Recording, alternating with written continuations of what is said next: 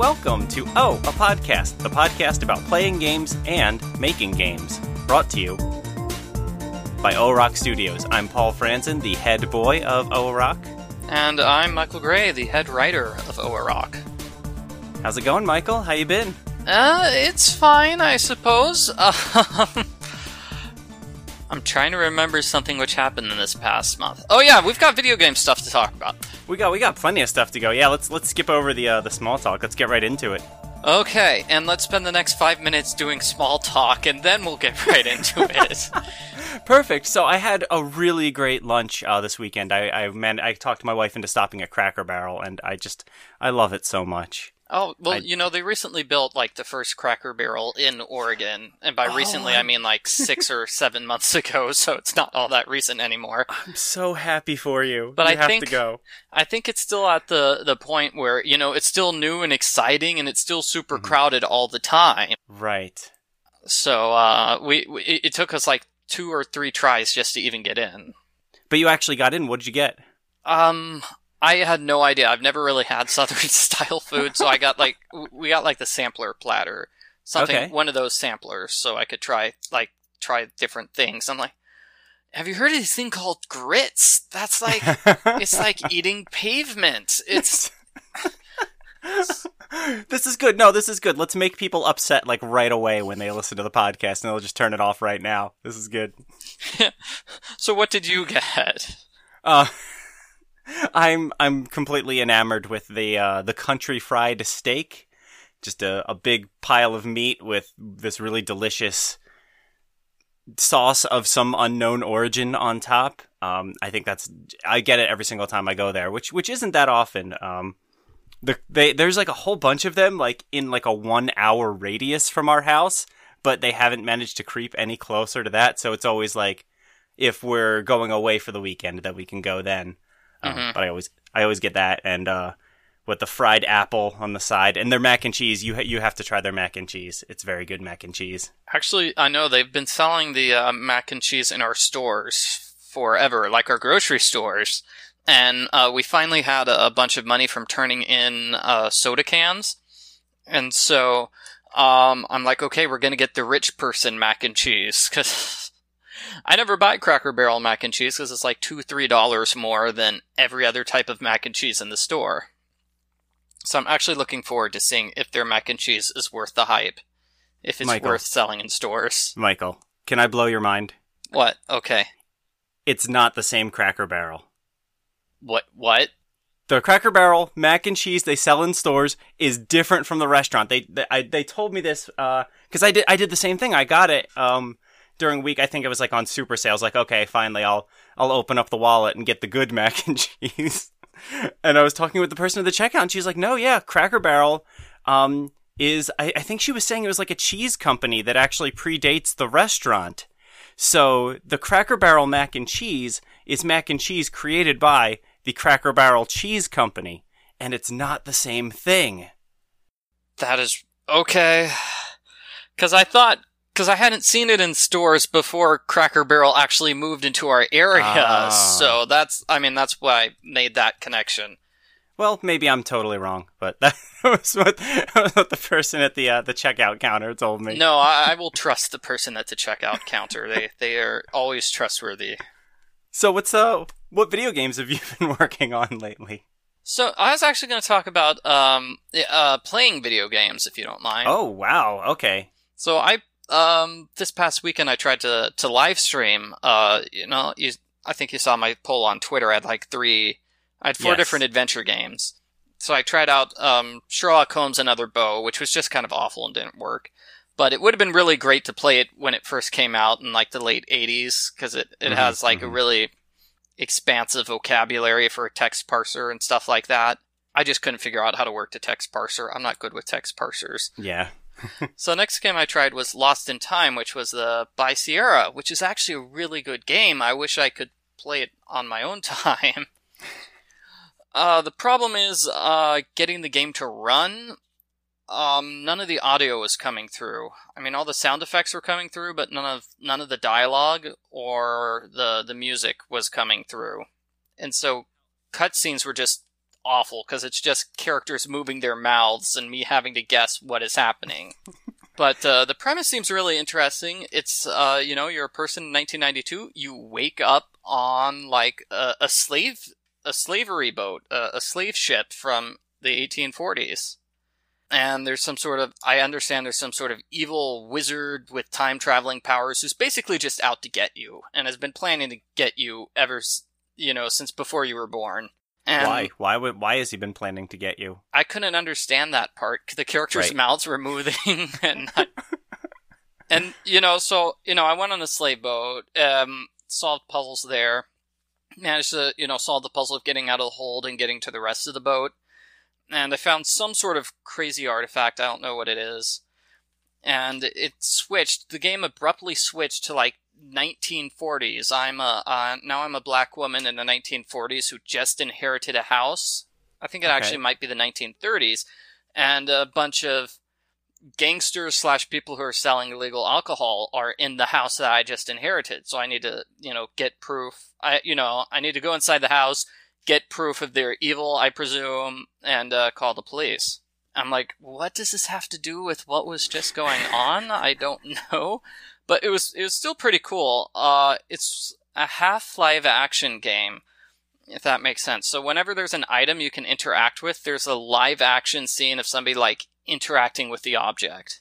You you know if you're using the door handle to open the door, there's just you click on it and then a little window pops up and you see the woman's arm go and move the door handle. So if this came out like what, like 91, 92, you think? Or- 92, yeah. Yeah. Wow, that's super early for uh for full motion video like that. Cool. Yeah, yeah, it doesn't cover the entire screen. It's generally just Well, a yeah. really small thing of uh but that's a cool way of letting people know which objects are the ones that you can interact with and which ones are just there for decoration. Because all the objects you can interact with have their own little cutscenes, and you know you've solved the puzzle when you can't see, you know, you can't see a scene with that item anymore. So it's an early Sierra game. So what? It, but it wasn't text uh, a text parser. It was point and click. It's point and click, yeah. Yeah, cool. Um, so my my uh, with early Sierra games, I find that I I basically get stuck all of the time. Was that an issue that you ran into this game, where there like a lot of dead ends, a lot of deaths, or was it pretty? Uh, There were no deaths, but I got kind, myself yeah. pretty stuck. Um, okay, And so I eventually stopped playing. I'm like, this is obviously a game I need to play on my own first, so I know how to solve the puzzles. But the puzzles were pretty good. Some of the, um, I'd say the inventory item interface was not so good. Say you have a wallet in your inventory, then there's a sub inventory for the things in the wallet. And so that was just kind of a pain for, uh, you know, use one item on another item, cause I had to, you know, open all these sub inventories to get to all the items. Wasn't it? Uh, Deja Vu did something like that too, right? You would like have your wallet inside your jacket, inside something else. You had to go through all these different containers before you actually find the item that you're looking for. Yeah. I seem to remember That that. was kind of a pain. So third game I played was Igor Objective Week Cahonia, which Okay. is um, a 1995 adventure game by this company in Spain. Um, I forget what other games they've made. I think it's like the Runaway Guys or something. No, the the developers of Runaway, a road adventure. Yeah, I think that might be it. Okay, wait. Now I'm gonna have to check this game out because I, I don't know what I would say. I yes, like the it's Runaway uh, games, Hidden but- Runaway, a road adventure, Runaway Road Adventure, Runaway 2, Dream of the Turtles. Yep, that's them. So this was Okay, the first game made by them, uh, this company in Spain. yeah, Pendulo Studios. That's them. Yeah, so it was Runaway. It's a it's a point and click adventure series, right? Yes, yeah, it is. Yep. Oh, I'm so excited! I didn't know this game existed. Oh man, yeah, I'll have to share it with you. Yeah. So, yeah. a word of warning: there are problems with the game. but- Yes, I bet because there are problems with the Runaway games. But I'm curious to hear what these problems are. so the main problem with the game is it's just a totally awful title. By the way, Objective Uikokahonia.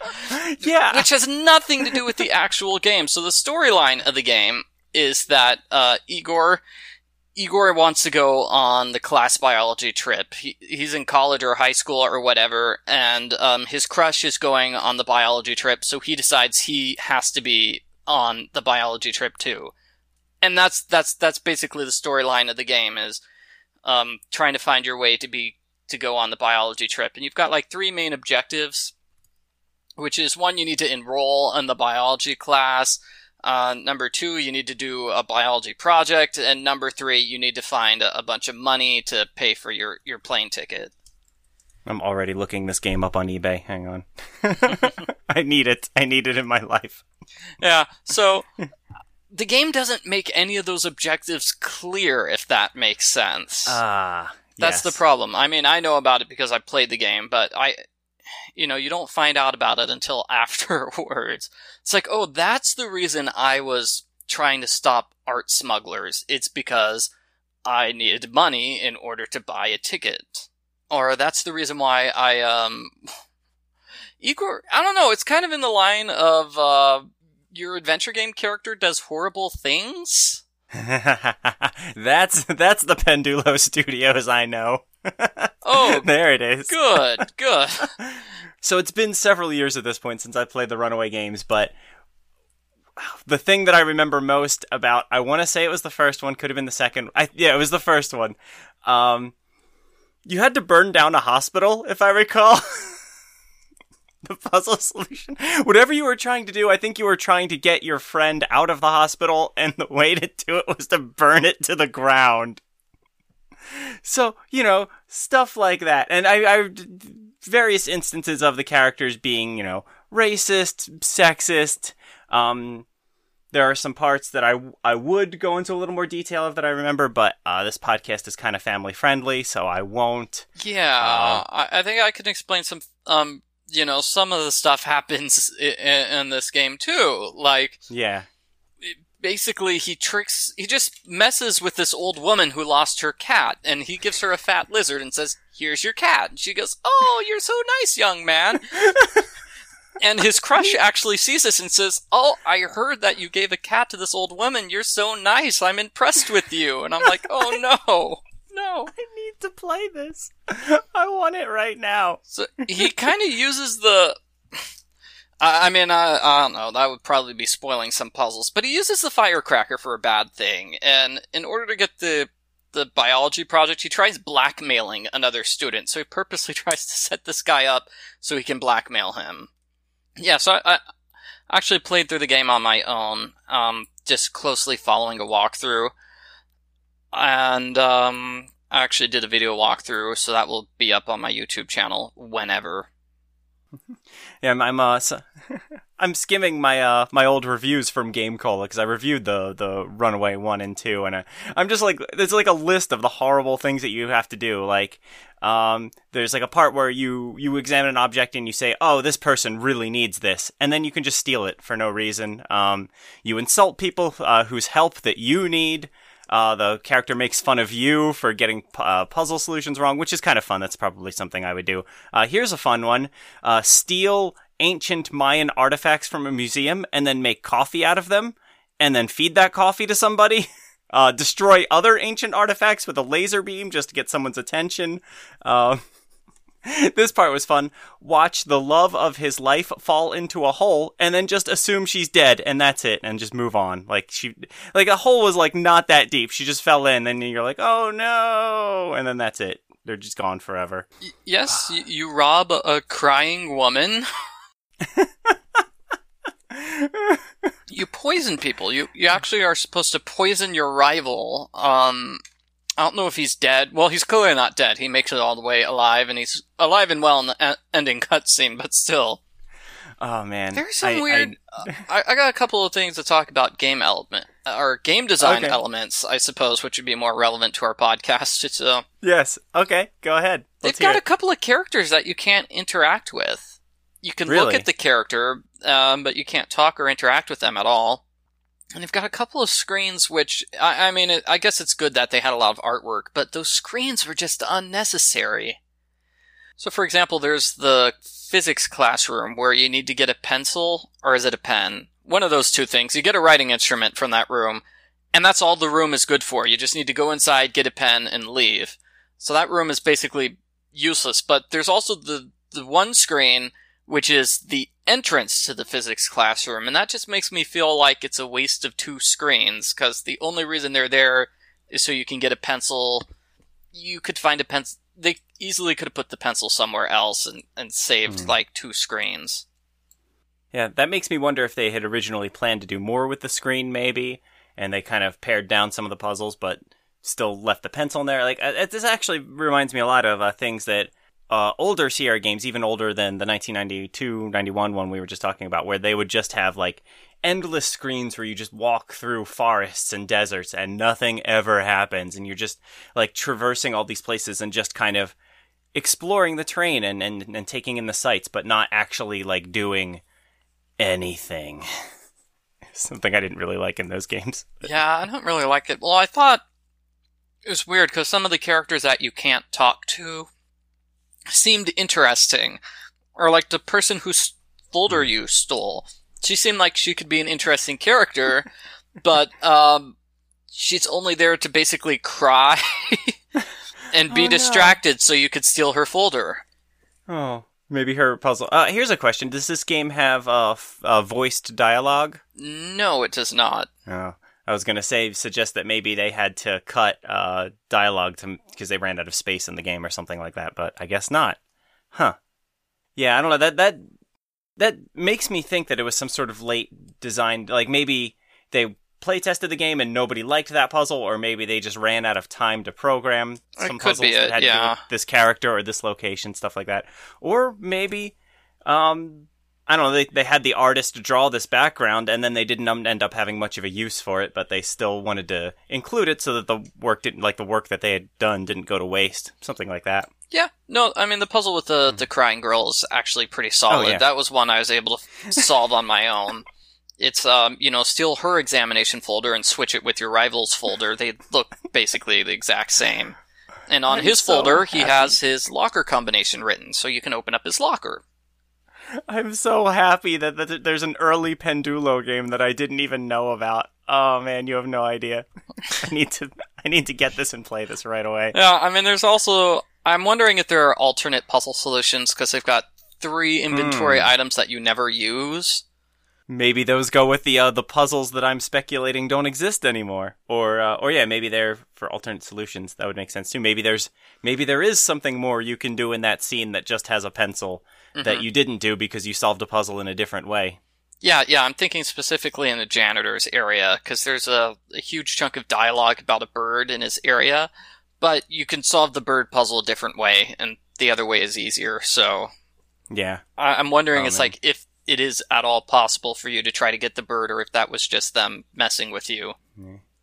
I mean that that's definitely something that earlier adventure games did a lot more. I feel like I, I think that they had alternate solutions much more frequently than, than games that come out today do. hmm Um, so it all seems very possible to me. Yeah. So were you were you streaming these games? Yeah, I Is live what you were streamed it. Yeah.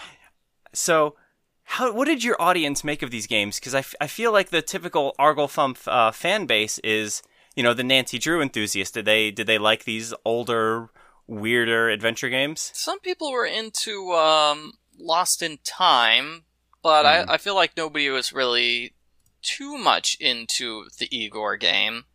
Uh, they liked it okay. They more liked the story, which is what I like too. But I, I kind of wish there was more story to the game.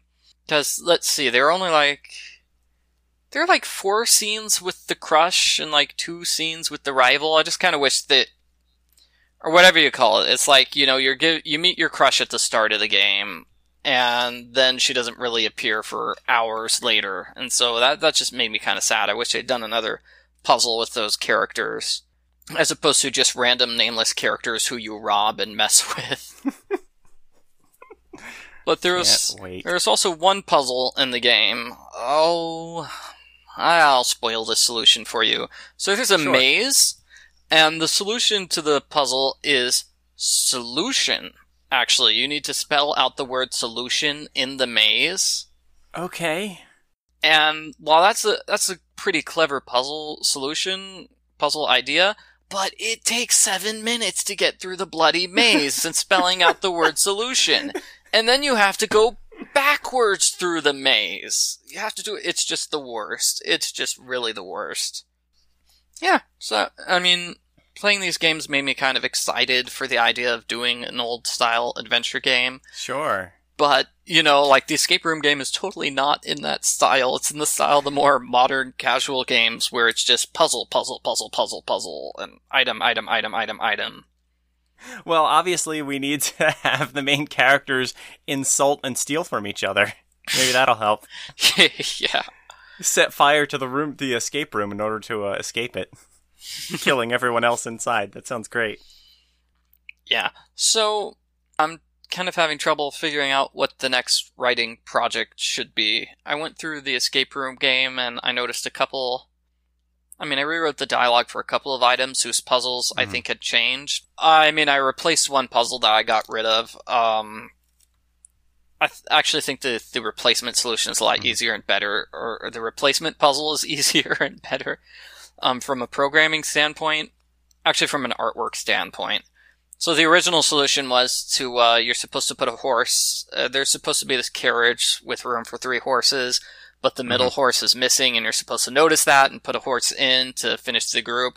But I wasn't sure how to do the artwork for that. um, because I don't know how I would do the artwork for three horses and one horse is obviously missing. I tried doing it, and it looked like it's just two horses with a gap in between them. Sure. Yeah, it'd be easier if it was four horses, and then you'd have like horse, gap, horse, horse, and then it's ve- mu- but with three horses, it just looks like where do you put the gap, and it just looks like there's a space between the horses. Yeah, so. I, I Yeah. switched it to um one horse on a pedestal who's all lonely, waiting for waiting for his girlfriend horse to show up, Oh, and, and I just did a cute little thing. I think I did a cute little artwork thing of them with a heart. anyway, that sounds super sweet. so that's a that's an easier solution. But yeah, like I said, when I went through, I I had to change. It's like, oh, I changed some of these puzzle solutions. Uh, one puzzle I wasn't sure. So I think there are a couple places where it's like I don't know if we can do this puzzle, if it's even possible. So, so I think with the Christmas tree, um, the puzzle's just moving ornaments around on on a Christmas tree to put them in a specific uh, format. I had no idea if that was possible or not. Right? Yeah. Well, in the uh, the version I'm looking at, it mentions uh, making the ornaments into the shape of a smiley face. Oh, hey, that's nice. I don't know if that's still if that's still what you were thinking uh, now, but um, let's see. I mean, you could, I mean, you could literally make each individual item, each individual ornament, a separate item in the game, and then once they're in your inventory, use them on the different spots on the tree, and then have the game check to see whether they're all in the correct spot, something like that. hmm Another thing I've done is um, I've put a bunch of puzzles that would be on a separate screen. That way, if it's impossible to program, it wouldn't like Mhm. destroy the game. So, for example, we've got three blocks. We've got a square block, we've got a triangle block, we've got a circle block. And the idea is that the circle block puzzle will be on a on a separate screen, unless it turns out it's too hard to program or it doesn't work in AGS. in which case, it's just it's just going to go straight from you tried to solve the circle block puzzle to here's your reward for solving the puzzle. We'll just cut the puzzle out. Nobody will be able to tell the difference. They'll think you just used the the circle on the circle block and got an item for it. Yeah. Okay. Oh, yeah, that makes sense. Okay. Yeah. Um, Yeah, I tried to disguise it like that. Yeah. yeah, I mean it's definitely possible to do stuff on separate screens. Um we did it a little bit in the Beard in the Mirror, like when you open the drawer it goes to a separate screen. yeah, stuff like that's that. that's what I was thinking. Yeah. Yeah. But if you notice we only did that in the very beginning of the game and then never really did it again. Uh, and I mean, it's part of that's just because it's one more art asset you need to make. I guess it depends on how complicated the art is going to be, but you know, every every single background takes time. Every piece of art takes time. So, um, Mhm. and and if we have a dedicated artist working on the project, then you know that changes things a little bit. But we're gonna we haven't gotten to that we haven't gotten to that point yet where we know what the situation with the art is going to be. Oh Um, my gosh. Uh, Uh-oh. uh, I'm just checking here. Item six four is marshmallows. I don't see any marshmallows in my artwork. What are the marshmallows oh, you forgot used the for? Marshmallows. No, wait. Uh, oh, wait, it has an asterisk next to it. That means something. Uh, that's an item you should be able to pick up right away. Oh gosh. Oh yeah, because you need them for the uh hot, the chocolate hot chocolate to make it yeah. a useful thing of hot chocolate. you chocolate. need them for the hot chocolate. Where are they? No. Uh, what is the hot chocolate used on? Uh, the hot chocolate is Oh no. Okay, I've, Uh-huh. I've got to search for this item. Yeah, see, these are the Alright. problems. Oh, Oh, the hot oh, chocolate. I know. y- It's oh, on yeah? screen seven. Okay, I see. I see what the hot chocolate Okay. is used for. But um, what was I gonna say? Um, there's a food puzzle which I don't know. I've seen this in a gajillion games, but it's always in the casual adventure games. I've never seen it in like a, an old style adventure game.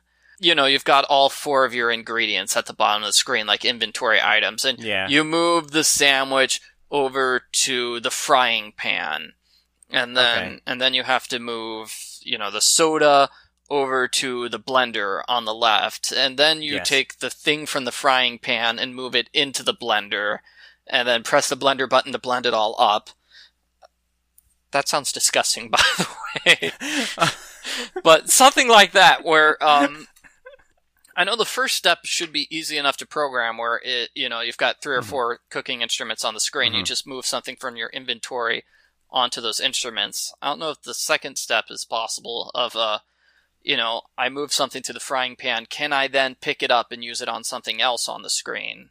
Um.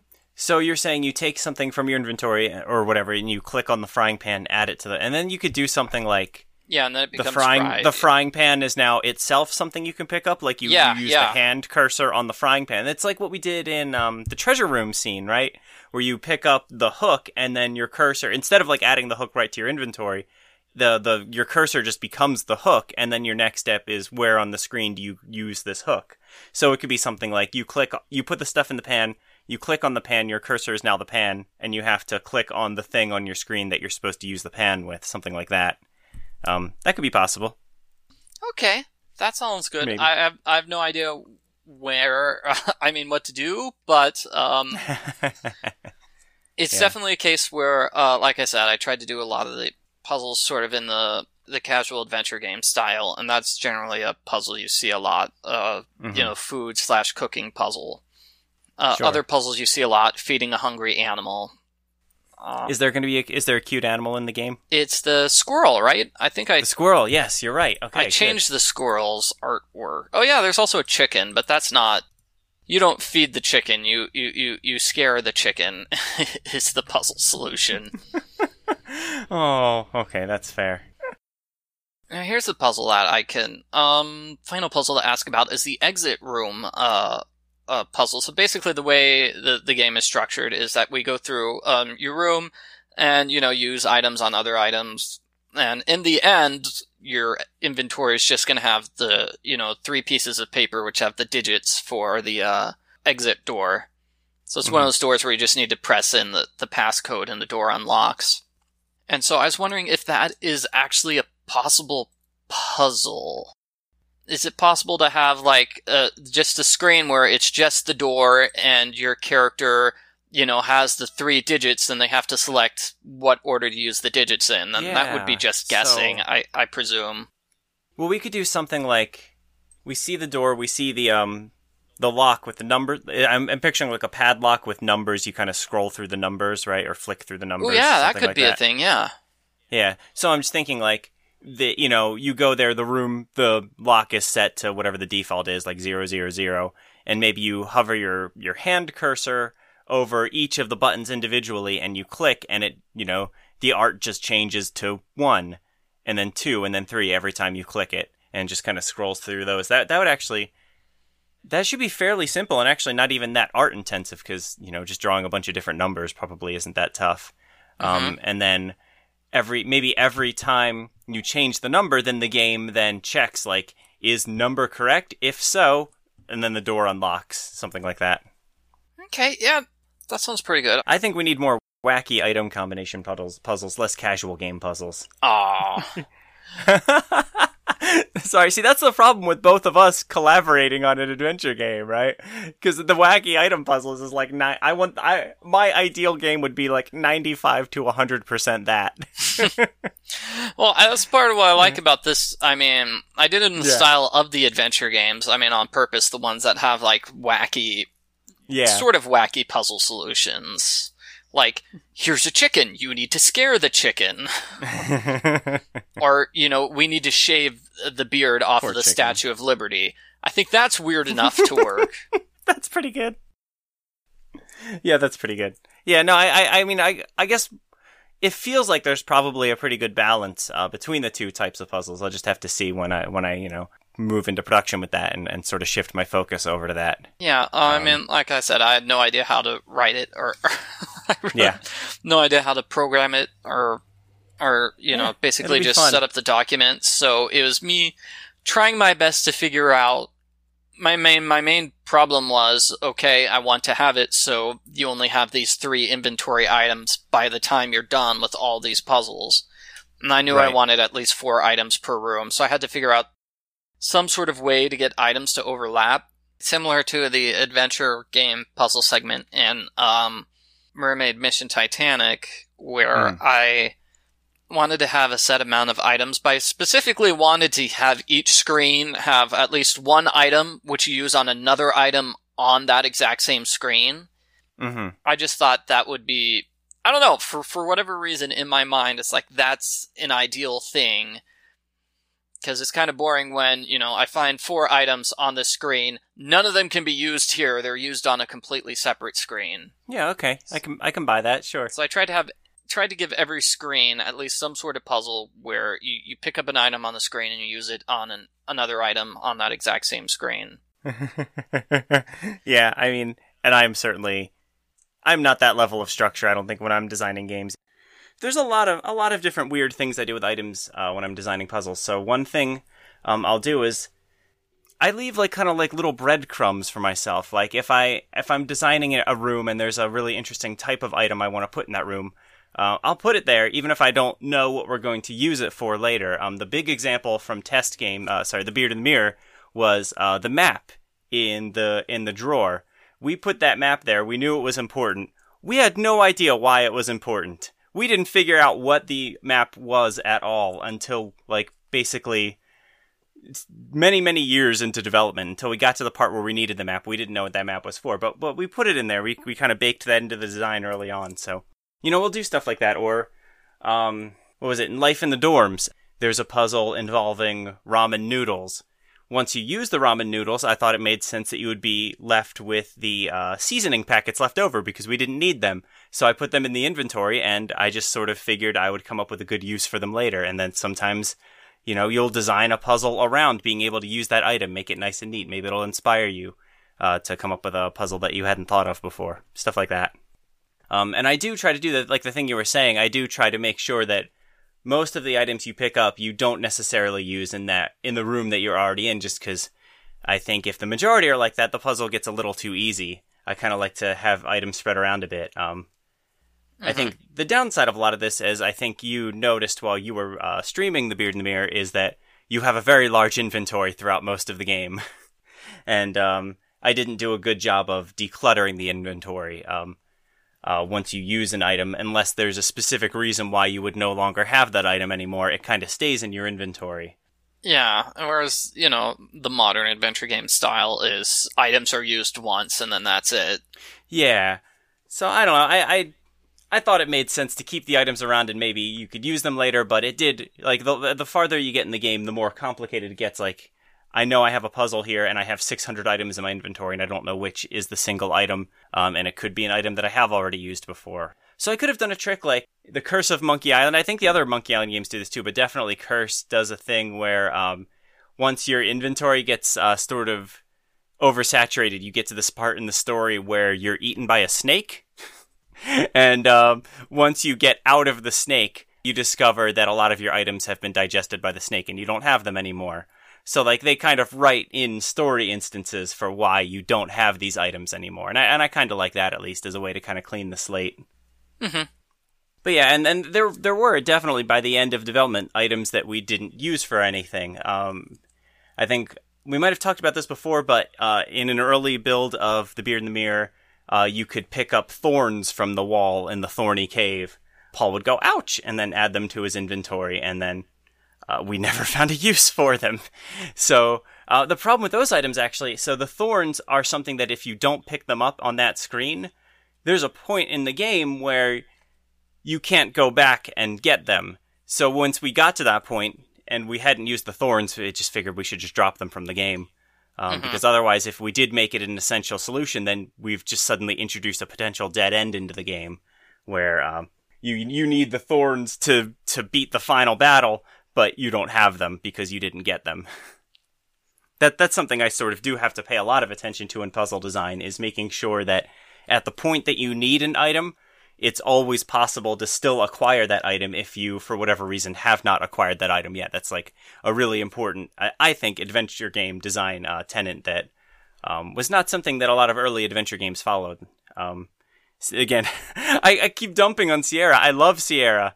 Early Sierra games were were were lousy with issues like that, and they probably would have said that that was an intentional design choice, but I think it was a bad design choice. Yeah. So, uh, you know, that was just one of the more interesting things of trying to figure out how how the various puzzles overlap uh, in in like I said in the more modern style of you use an item on an item and you get another item. Yes. So before we get into letters, I'll just give a quick update on a couple of the games we're working on, if that's all right. Oh yeah, yeah, I could do that too. Yeah. uh, Internet Court, uh, we have most of the footage at this point. There's only a couple stragglers. Yeah, a couple stragglers I'm still waiting for. Um, we did run into a few uh, technical issues. I had to send uh, a couple of our actors back for reshoots. I'm not going to name any names. Uh, one, only Dang only it, one of mom! We hate No. you. no, there was there was an actor, and I love him. He his work was great. He did have a big Star Wars poster hanging in the background in all of his scenes. Um, so I ha- unfortunately I felt I felt super bad about it. I had to ask him to go re-record it all because I don't want to be sued by Disney. Is the thing. We hadn't secured the rights to Star Wars for use in our in our little FMV game. Um, so you know stuff like that happens. It's it's no big deal. Um they were cool about it. So um i again i felt i felt bad. I don't i never like asking people to to redo work or do extra work uh but stuff happens. But yeah uh the game editing has been going really well. I'm like oh yeah i think i actually said this on twitter earlier. I'm i'm like seven pages into it or something out of uh 70 plus pages something along those lines.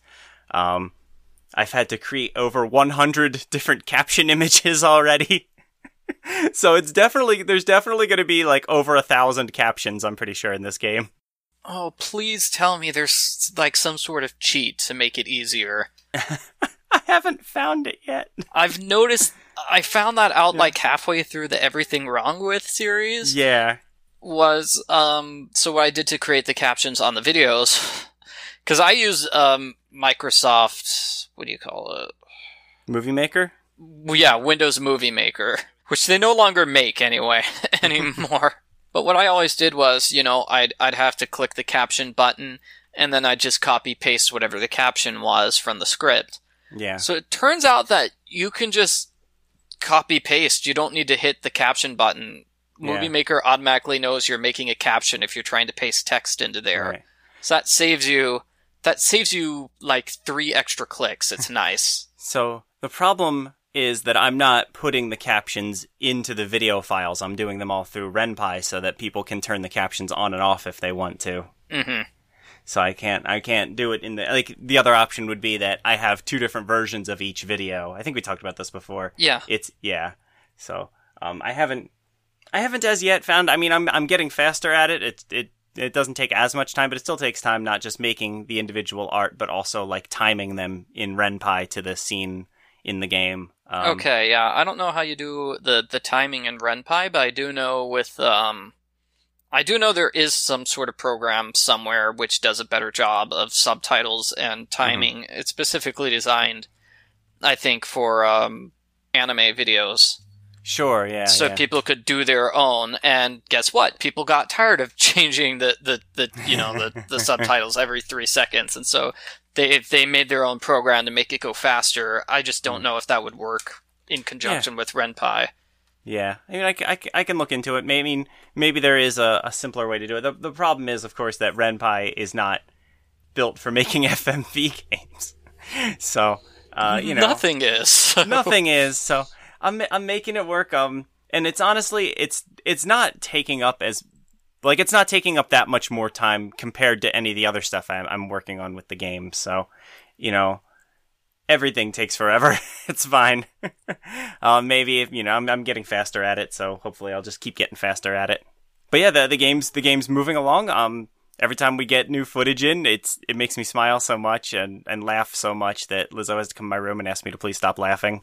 Uh, uh, yeah, uh, pizza delivery boy, real quick. Um, I don't think we mentioned. I don't. I don't think we had launched the st- uh, Steam store page yet when we recorded last. Um, I forget if we had. Anyway, there's a Steam store page for the game now. Um, so everyone can go check that out. Like, uh, watch our trailer, check out the screenshots. Um, and this this is important. Post nice things about the game and how much you really really want to play it on the discussion board. Um, add it to your wish list, all that stuff. I have four pages left in the script. Four pages. Oh, and one of them's just the end, right? yes. but that also is inclusive of the the credits, which is its all whole uh, own project. Oh, yes, uh, yes, yes, it will.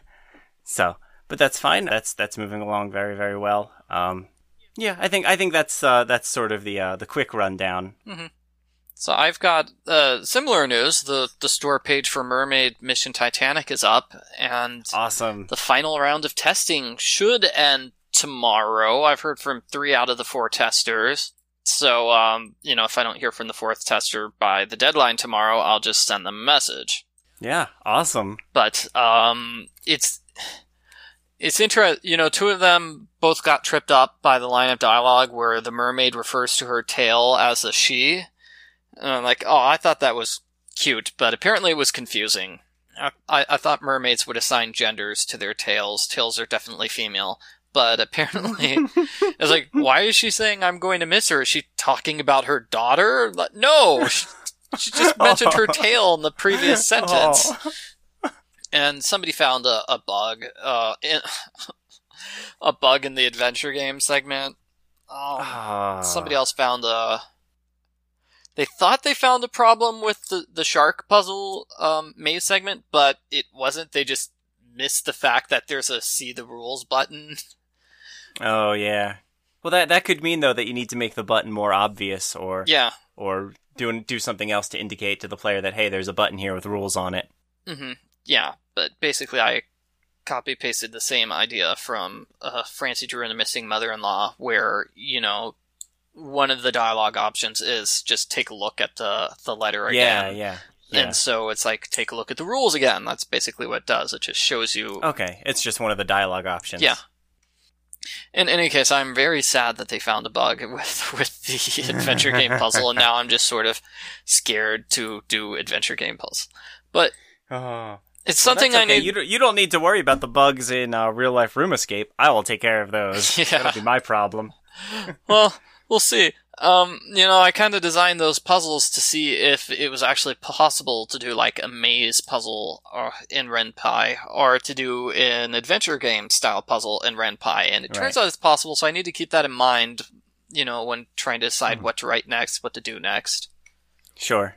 Um, cool. Uh, what else you got? Anything else?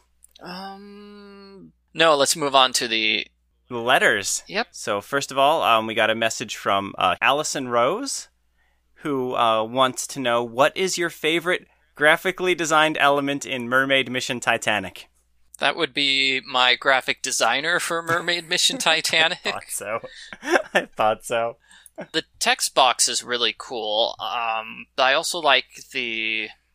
It's not the trading cards, but it's like the backgrounds for the cards, or the not sure. badges, but um, large card art. That's it. Large game large card, card art. art. Yeah, those were the best. it was basically her because she's played through the entire game, and so she she came up with interesting combinations of putting the characters in scenes or you know before the good looking backgrounds that they they never stand in front of in front of the game. So it's it's different enough that it's really cool. Okay, cool. I also like the achievement artwork of the mermaid holding like a little trophy. That's just really oh. cute for uh, solving all the puzzles. It's like, yay! Have you started programming achievements yet? I have programmed all the achievements. I have tested have? them all. Cool. It's I don't know how I'm going to test the final achievement, which is you've unlocked all the other achievements. Hooray, you get a completionist Mhm. achievement. I have no Um, idea how to test it because I didn't make a variable for that one. so I'd either have to like add a variable for it or um, maybe just play through the game once on Steam before release, if that's possible. Oh yeah, it definitely is. Okay, so can you do that to test out your achievements? I was going to ask. Oh yeah, Okay, yeah. yeah. I'm pretty sure. So I'm going to Uh. try that, and if not, ugh. No, cause, yeah, because you can. I mean, what I'm planning to do with uh, the pizza delivery boys, I'm planning to upload the test build to Steam and then just give all of my uh, testers code so they can download it directly through Steam. Um, so that way they can test not only the game itself, but to make sure I set up all the Steam stuff correctly, uh, including achievements. And speaking of which, we need to come up with achievements at some point. Oh, For Pizza Delivery Boy? Yeah, did we did, did we ever do that? Mm, no, probably not. All right. Well, uh, we'll we'll we'll figure that out. It's on my list. Uh, yeah. Okay. So we also got a letter at uh, podcast at allrock.com. I think this is literally the first time we've ever gotten a letter for the podcast. Yeah. Uh, are you ready for? Are you ready for this? Hello, Oa Rock. I'm a big fan of your games and your podcast, and I have a question about puzzles. But first, I have a story. Some puzzles are too hard. I have been a fan of GameCola for years, and Oa Rock pretty much since it began. Yet when I played Tales of Monkey Island for the first time, I got stuck on the puzzle where Guybrush doesn't want to ask LeChuck for help, but you actually have to ask him for help. I have listened to Paul complain about this puzzle for literally years of my life, but I still got stuck on it. Yeah, because it's a terrible puzzle. It is the worst. Uh, so my question is, how do you write puzzles to be fun hard and not scream and pull your hair out hard? Do the two of you collaborate when writing puzzles or do you write them separately? What is the worst puzzle you have ever had to solve in a game? I think you guys are super great and you always make my day. I hope both your days are awesome. Julia. So I think we've kind of gone over this here in, in this podcast. Clearly, with the escape room game, we haven't um, made any puzzles in conjunction with each other. It's more like, you know, I've wrote it myself and came up with puzzle ideas, and then I'm asking you, do those work? Are they okay before we, we can actually make the puzzles? Because I know, like, a year or so ago, I had more puzzles that I threw at you. It's like, oh, this would be a cool idea. We could have a music puzzle, and you're like, no, no, that would be impossible to program. So- yeah. Well, we haven't we haven't um worked on together too many games that really have uh, much in the way of puzzles. Um, I mean, Francie Drew games a little bit, yeah, and I think some of that was just like I forget. Did I come up with the seating, the idea that we should have a seating puzzle, seating uh seating chart puzzle? yes, you did. That's a pretty Yes. common thing. I mean, it's an obvious Yeah. thing for uh, any video games with uh, that take place with a wedding. People think I was like referencing the Nancy Drew game where there's a wedding, but it's like, no, it's it's a pretty obvious puzzle. You need to take advantage Yeah. of it. Yeah, absolutely. So, I mean, that was the extent of our collaboration, though. Was was like I would say this would be funny, and then Michael would go and have to actually do do the work of designing it. Um. So we, yeah, like you said, we did touch on some of this already throughout the podcast, but I did want to go uh, a little bit into how how you sort of balance difficulty in puzzles. Um, I feel like when I'm designing a puzzle, I actually don't focus on that as much. Like the thing I I pay attention to is steps. Like, how many steps is this puzzle? Is this puzzle like the central point of this chapter of the game? In which case, you know, I, I have to make like kind of a cascading flowchart of puzzles almost. Like, this is the main thing. In order to get there, you have to solve this puzzle and this puzzle. In order to solve those two puzzles, you need to solve three more puzzles per, like this whole thing. So I, I, I, sort of layer them like that. Um, that said, the the most important thing that I have ever discovered or thought about or done with balancing puzzle difficulty is the testing. And the the best thing I have ever done for for that I've ever come across for uh, testing difficulty of puzzles is like literally having someone playing the game in front of you and like watching over their shoulder and taking notes and and seeing where they get stuck while they're playing the game and then you know that okay they've been working for like 10 minutes to try to solve this puzzle there's probably something wrong. They don't look like they're having fun. They are crying. Oh no, oh no, I must fix this puzzle. so stuff like that, like that'll tell me that okay, so I clearly need to put more hints. Uh, there needs to be more stuff that like if you examine stuff in the environment, there should be something that that sort of tells you or that like leads you in the right direction. Or sometimes you just need to make it more obvious what you're even trying to achieve. Sometimes you haven't really done your job with that. Um, I know with Life in the Dorms, uh, the programmer I worked with that on that game, Ted, he he suggested, and I thought this was a great idea that we have um, just something on the interface that tells you exactly what your current objective or objectives are. Uh, so you kind of keep that in mind while you're playing the game. Um, and I thought that was that was a good idea.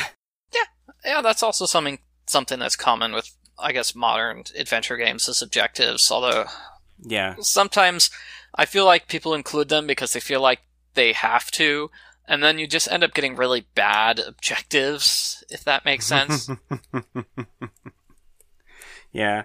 And and some games do like built-in hint systems too that that really sort of help you along the way. Although um, I was just rereading some uh, GameCola reviews of uh, I think it was Tales of Monkey Island, and the hint system just like completely broke me. I don't know if this was before.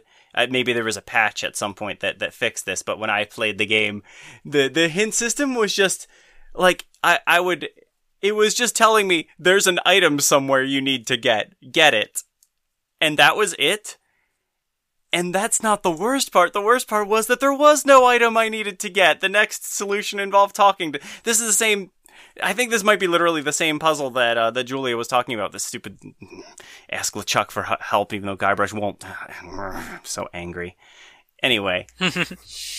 so that's my answer to her other question. The worst puzzle you've ever had to solve in a game. You already know what that is, Julia. You've experienced it yourself. Uh, do, do you have any thoughts on that, Michael? Uh, I was just gonna say, uh, like I said, somebody found a glitch with the uh, the the adventure game puzzle in uh, in uh, Mermaid Mission Titanic, and so that actually broke the built-in hint system. Mm. So basically, the way I program the hint system is first he searches to see if you found every item, and if you haven't found an item, he says, okay, you need to look in this area again. Then, if you found every item, it checks your inventory and says, okay, if you have this item in your inventory, if that's the number one item in your inventory, then he gives a hint as to what you're supposed to do with it. Mm-hmm. That, that's basically that's just how how I program the the hint system. But I also found out that um, he has nothing to say if if you're at the final puzzle of the uh, adventure game segment where you've you've got all the things out of your inventory and there are no areas to search. Anyway, the glitch with the thing was it accidentally turned it off, so it made the game think that you didn't find item number two, which is mashed potatoes in room one, even though you have and that's an item that doesn't show up in your inventory. It's an item that you you're supposed to use an item on. So, you know, it was just bad times. So, yeah, I don't know. I tend to think that from a programmer standpoint, maybe built-in systems are a little more hint systems are a little more trouble than they're worth. But I guess I just assume that everyone's just going to go to GameFAQs or whatever and look up the answer in a walkthrough if they're stuck. Mhm. Um, and maybe that's not something I don't, I don't know. I don't know what kids these days do when they're playing these kind of games. Whether it's more important to them to have something built in, or if it's more important that th- there just be any way for them to do it. And if, if it's an external thing, then that's fine too. Um, I think uh, you you might have seen this. The way I got around this with the Beard in the Mirror was I I have a hint line that you can tweet at if you're stuck in the game, and then I will literally just give you a hint. and that worked out well. People have used it. Um, I think I think I did have one review reviewer complain that it was too much trouble and we should have just include uh, a built-in hint system. But you know, saying just include a built-in hint system is one thing. Actually doing that, you know, is a month of my life. You know, like well, here's an idea. Um, because I know. I think the game's going to go with the system where, you know, like your inventory pops up and you can, um, you know, left click an item on your, in- or right click an item on your inventory to get you know, the character talks about the item and what it is, and sometimes they give a clue as to what the item is. Most of the time, they just make a bad pun. yes, But it should always be that they make a bad pun. would it be possible to, to give like a third option there on the inventory screen where it's just, you know, hint, it, it, the hint option where um, Mm. it just tells you specifically here's the item it's supposed to be used on. Oh, Would that be an easier that's interesting. workaround? That's interesting. So you have you have multiple interactions within the inventory item, one, uh, inventory menu. One that lets you just equip the item, for lack of a better Yep. term. Um, one that examines it, and one that gives you an idea of what you're supposed to do with it. That's very interesting. One that's just a straight up hint. It tells you what you're Yeah. supposed to do about it. I mean, That- yeah. that could be. Wow, that's that. That could be a breakthrough. I like that. Ooh. That that actually would be pretty easy. I mean, right then the work is just writing the hints, but yeah, that would be pretty easy to program. That's very interesting. That reminds me of the Igor Project Uikokahonia. Um, the way that game works is uh, if you right click on an object while your cursor's on it on the screen, it automatically sets you to the action that you're most likely to take on it, which is look at it, Oh, or if you ho- hover it over a person, it sets to talk to person. Uh, part of the problem with the game, though, is um, give item to person and use item on a person are used interchangeably. They should be the exact same bloody thing. I'm sorry. yeah, that's a thing. I think um I want to say it was like Maniac Mansion or one of the one of the older LucasArts games where they have the big verb menu at the bottom of the screen. I want to say they did something like that too where you you would just hover your cursor over a hotspot and it sort of like highlights what what the most relevant verb is. Um but that almost seems like a symptom of having too many verbs than it is like a, a, a helpful answer. That just means if you're if you're at the point where that's a thing you need to do, then maybe your your verb menu isn't working so great. hmm Anyway, um, I hope we answer your question, Julia. Uh, thank you so much for writing in. Um, Yeah, thanks a lot. Uh, if you want to write a puzzle for us, let's let's do it. all right. Um, I think that about does it for this episode. Um, you can follow us on Twitter. I'm at Paul M. Franzen, and Michael is at Arglefump, spelled exactly as it sounds. You can check out all of our games on Steam or itch.io, or just visit orock.com for the complete library. Our theme song is Dead Monster by March of the Danger Men. You can check them out on SoundCloud. And as we said earlier, we just launched our Steam store page for our next game, The Pizza Delivery Boy Who Saved the World. Search for it, watch the trailer, add it to your wish list, post lots of comments about how much you love it and want to play it. Um, that would be very cool of you to do. Uh, and finally, if you have any questions about game development or our games specifically, guess what? We'd love to hear them. Email them to podcast at oarock.com. Anything you'd like to add, Michael? No, just uh, thanks for supporting us. Buy our games when they come out in the next like two to three months. I don't know how long Yeah. programming is going to take with the Mermaid game. Yeah. I hope it's soon. But that just means the final tester will find so many bugs. So, so many bugs.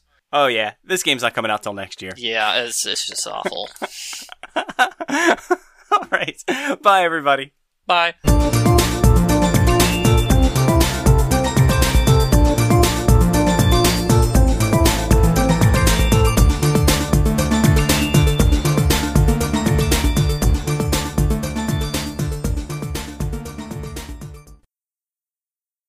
We got it. We actually, so we got uh, two uh, two quick questions on Twitter. I want to talk about very briefly before we get into the the big nice letter that we got. Uh, so first of all, um, we got a message from uh, Hugh Miller, who we've worked on with both Pizza Boy and Internet Court. Um, when I made out when I made my call for questions, he said, "Like I want to ask a question, but I don't know what I want to ask." So yeah, Oh. Thank you for your I guess- questions. I guess that's nothing. Keep keep trying, Hugh. You'll get him next month. Um.